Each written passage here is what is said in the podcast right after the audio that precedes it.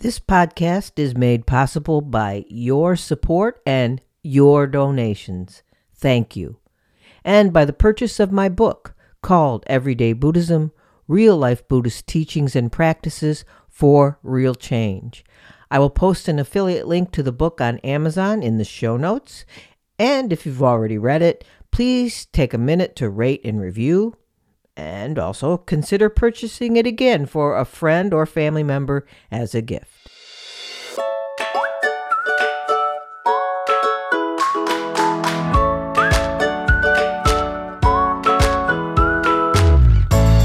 Welcome to Everyday Buddhism, making every day better by applying the proven tools found in Buddhist concepts.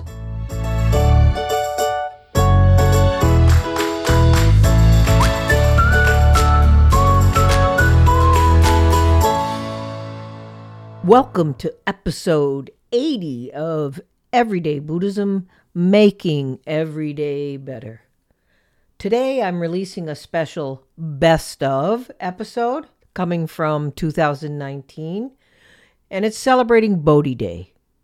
Bodhi Day is typically celebrated on the eighth day of the 12th month, and it honors Shakyamuni's enlightenment of himself as Buddha and celebrating all of our enlightenment to our own Buddha nature. Now, on with the episode. Happy Bodhi Day.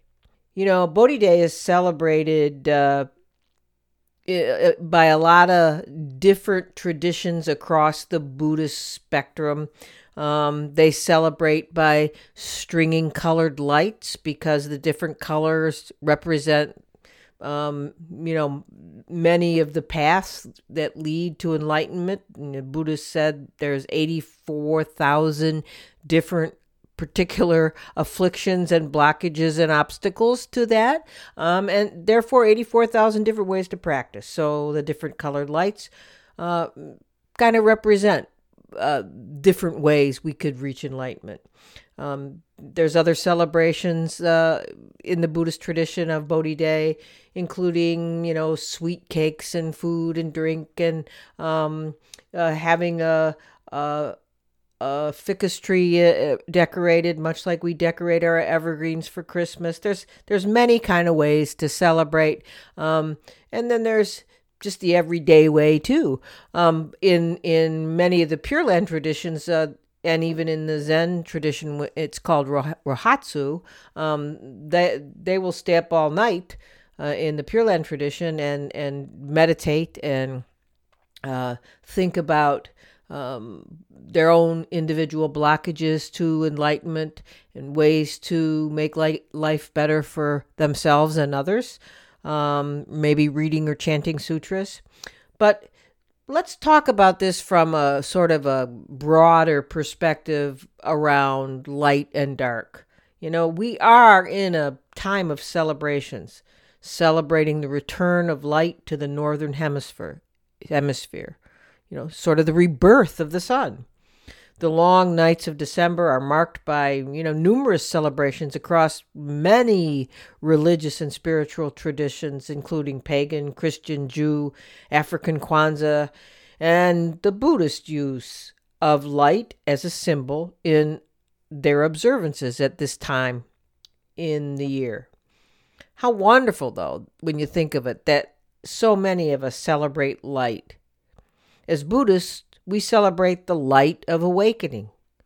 It's a celebration of the historical Buddhist Siddhartha Gautama uh, when obtaining enlightenment, but it is also the celebration of what Siddhartha awakened to. He awakened to the possibility of all our enlightenment. And this shouldn't be thought of as, uh, I don't know, some far off mystical and probable happening that might take thousands of lifetimes to attain, or uh, one lifetime of complete renunciate living in a cave, maybe. No, enlightenment is possible for all of us. It's our birthright, as Shakyamuni's awakening demonstrated. There may be traditional or more orthodox Buddhist practitioners that will, in fact, disagree with my presentation of enlightenment, but many also uh, do agree with me. I've talked before about my own personal rush to string lights like a madwoman inside and outside of the house, starting around Thanksgiving, trying to lighten these dark days of December. Yet this week I've been thinking about the message of this darkness and how it is the messenger of our own enlightenment. We know that a primary teaching of Buddhism is conditioned existence, meaning that everything that arises, every event, phenomena, thought, word, action, etc., is conditional, depending upon an infinitely complex webs of web of other things, each of which are themselves conditioned upon an infinitely complex web of other things, and so on and so on and so on. But to distill it down to the simplest terms, without cold, would there be heat? How would we know heat? How could we know heat is heat if not for the experience of cold? And how could we know the experience of light without darkness? My stringing lights doesn't really make the darkness go away. It only enlightens the small area where the lights are shining. When I turn them off, there's darkness again. The darkness remains. We need that darkness in December to quiet our thoughts and turn our gaze inward. We shouldn't be hanging lights to avoid or be ignorant of the darkness that exists both outside and inside of us, but only in celebration of our awareness of both the darkness and the light that is always shining outside and inside of us. Darkness allows us, invites us to do that. You know, in the story of the Buddha's meditation and awakening experience under that Bodhi tree, Shakyamuni vowed not to move from the spot under that tree until he attained the goal of liberation from the sorrows of the world. Essentially, it was his own challenge death or enlightenment. And what makes the story even more engaging, makes it even a better story, is that Mara, a god or demon personifying lust and death, attempted to move Shakyamuni with beautiful women and sexual desires and monsters and ridicule of him, saying, no one would believe that Shakyamuni attained enlightenment because Mara said that seat of enlightenment belonged to him. Now Shakyamuni dismissed the temptations of Mara by reaching down and touching the earth, and it was the earth who would bear witness to Shakyamuni, speaking for Shakyamuni's enlightenment, which happened as Venus, the morning star, rose in the sky. Now, according to this legend, when Siddhartha saw Venus, he said, quote, How marvelous! I, the great earth, and all beings are naturally and simultaneously awakened. Unquote. Well, there shouldn't be quotes. I don't know really what he said. This is what the legend says. So, as Shakyamuni was awakened by the Dharma, or the spirit of Buddha nature, he proclaimed that the great earth and all beings are also awakened. So our awakening is certain. It is contained in our inherent Buddha nature. It is also in our nature to face the same challenges that Shakyamuni faced. And we too can awaken as Shakyamuni did. Awaken to our own ignorance. We are all facing possible death or enlightenment every day, like Shakyamuni's individual challenge, and every season in the long darkness before the solstice. But Venus does rise in the sky in the morning, the sun comes up soon after, and the days lengthen at the winter solstice. The light is always there. And yet, so is the darkness. As I said a little bit ago, stringing lights doesn't chase the darkness away. We don't chase our own Maras away or our own temptations of Mara away through external rituals or activities, but by looking inside to find our light and having also the earth declare it so. In touching the earth, Shakyamuni touches all that is, awakening from his ignorance. He touches the great interdependence and compassion that is always there within our very nature, within the nature of earth, within our earthbound selves. Shakyamuni's enlightenment experience is ours. It is the one truth that when conditions of darkness or ignorance are present, then the light of wisdom isn't seen. And that truth also indicates that when wisdom lights up the darkness of our ignorance, then ignorance ceases to be. On this day, Bodhi Day, it is a time to celebrate our refuge in the Buddha nature that Shakyamuni awakened to.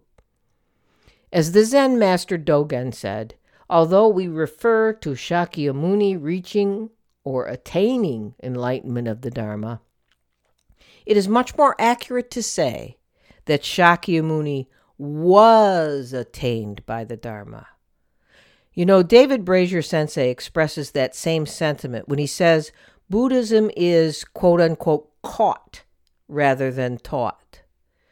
I believe that can be said of any teacher who transmits his own deep understanding to you through his teaching. We are captivated. We fall in love with the teaching. We fall in love with the teacher and the feeling it inspires in us. If we try to remember feeling that way about something that we learned from someone and we're forever grateful about it, then the opening words of the Tanbutsu Ge, which is a smaller part of the larger Pure Land Sutra, will not seem far fetched, nor a distant mythical story that Mahayana sutras sometimes seem like. The, the, they seem like they're these wild, crazy fantasies with no meaning for us. But this story, when Dharmakara, which is he's the hero of the story, and he later goes on to become Amida Buddha. When Dharmakara gushes over the Buddha himself, which was Dharmakara's teacher, he says, quote, Your radiant face like a mountain peak catching the first burst of morning light, has awesome and unequaled majesty. Like black ink by comparison are the sun, the moon, or the Mani treasure. Tathagata, such is your incomparable face. The melody of your enlightenment fills the world. You know, we know how that feels. We've felt that way before. Feeling that way is a kind of falling in love.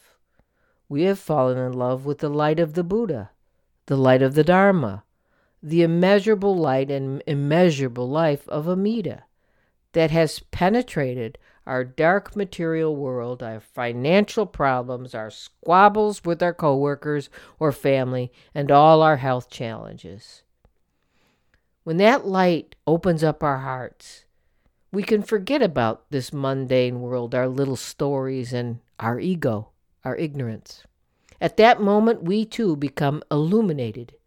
First from the outside, from the teachings of the teacher, then from the inside, when our hearts open and we are able to transcend ourselves, if only for a moment. We have glimpsed that immeasurable life through the boundless light of compassion that is always teaching us through the people and circumstances that surround us. Reverend Harada, a student of Reverend Gyomay Kubose, refers to this as the life beyond ego. At that moment, we are connected to our teacher and his teacher and his teacher, and the Buddha bringing the Dharma, bringing the world of suchness, the ultimate spiritual world, into the mundane world through us.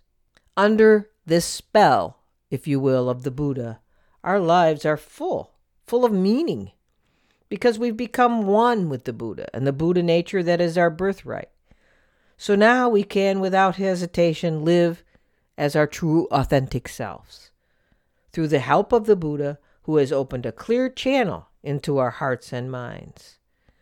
With that channel open, our doubts, our doubts will disperse, and we can pursue our innermost aspiration with a faith given to us in a grace, in a grace that comes to us through our teachers, through the Buddha, through the Dharma, through a field of influence, through a pure land that the Buddha has shown to us through the teachers that are the circumstances in our lives.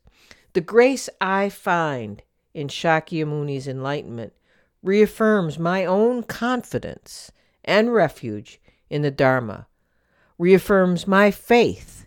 Yes, I said it my faith, my confidence. What we are awakening to is that call of the spirit of our Buddha nature. That call is in the light that is forever and every place shining on us lighting our path with wisdom, and embracing us in compassion. In Shin and Pure Land Buddhism, Amida or Amitabha is light without bounds, infinite light. In the larger Pure Land Sutra, where the Tanbutsu Ge that I earlier quoted comes from, it's written that there is no place that is not illuminated by the light emanating from Amida Buddha. It also says that when sentient beings encounter that light, their defilements are removed and they feel tenderness, joy, pleasure, and good thoughts arise. Now, doesn't that sound like the words describing this season of light? And we did nothing to cause that light to shine. And we don't have to work to encounter it. It is a light constantly and continuously shining on us, and unlike the sun or moon or the lights I've strung, it cannot be blocked by clouds or a lack, lack of electricity. It's a grace given to us, unearned. In our everyday lives, we can feel this light here with us right now. It didn't just happen to Shakyamuni, it's happening now. And in the celebration of Christmas, we aren't celebrating the birth of Jesus Christ 2,000 some years ago. We are celebrating the birth of the Christ Spirit in our hearts today and every day. The light is the wisdom of the Dharma. This light is the Dharma. The wisdom that recognizes that all things are perfect and as perfect, all things are full of meaning. All things are suchness. Haneda Sensei writes in the book Dharma Breeze, quote, When light comes into a dust filled room, even the dust starts to shine. So on this Bodhi day, let us gasho to all our teachers. Shakyamuni and all the Buddhist masters and teachers, and the teachers that are our family, our neighbors, our coworkers, our pets, and the shining dust. They all share and reflect the grace of Amida's light, the wisdom light of the Dharma that grasped Shakyamuni that morning, the absolute ultimate Buddha nature that is in each of us. Happy Bodhi Day! May the light shine on you and yours this day, this season, and every day. May it be so. Next up, some announcements. As always, a reminder that you can join me and others in the private donation supported everyday Sangha that meets virtually via Zoom every other week on Saturday mornings at 10 a.m. U.S. Eastern Time. The Sangha is currently studying the Shin Buddhism classic River of Fire, River of Water by Taitetsu Unno, so now is a perfect time to consider joining. If not the Sangha, consider supporting the efforts of this podcast and related groups by becoming a community member for $5 a month. If you do, you will have access to a mem- to members only podcasts, an education series, a private um, community group hosted by Heartland, and the Introduction to Buddhism class and the new bonus contemplation podcasts. If you don't follow me or Everyday Buddhism on any social media platforms we post in, you can go to the Everyday Buddhism website and join the membership community or the Everyday Sangha. Go to www.everyday-buddhism.com and click on the tab that says Join Community or Sangha. I can't stress enough how important it is to this podcast and the related groups to receive your donations. I don't seek podcast sponsors or ask for financial commitments through paid podcast memberships.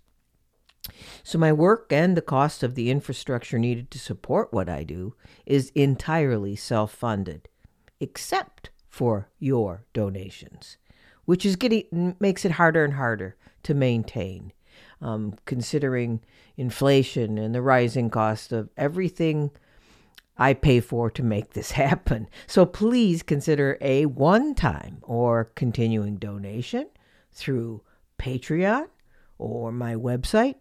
You can find the links in the show notes. And also, another way you can help is to rate and review the podcast on your favorite podcast platform. You know, it's important uh, to share this podcast with others if you find it helpful in your life. And if you could, take a minute to comment rather than just rate so people will know why you love everyday Buddhism.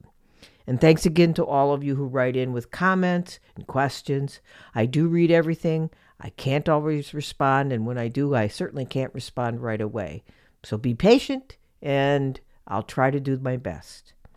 And that's it for all the announcements. Until next time, keep finding ways to make yours and everyone's days better.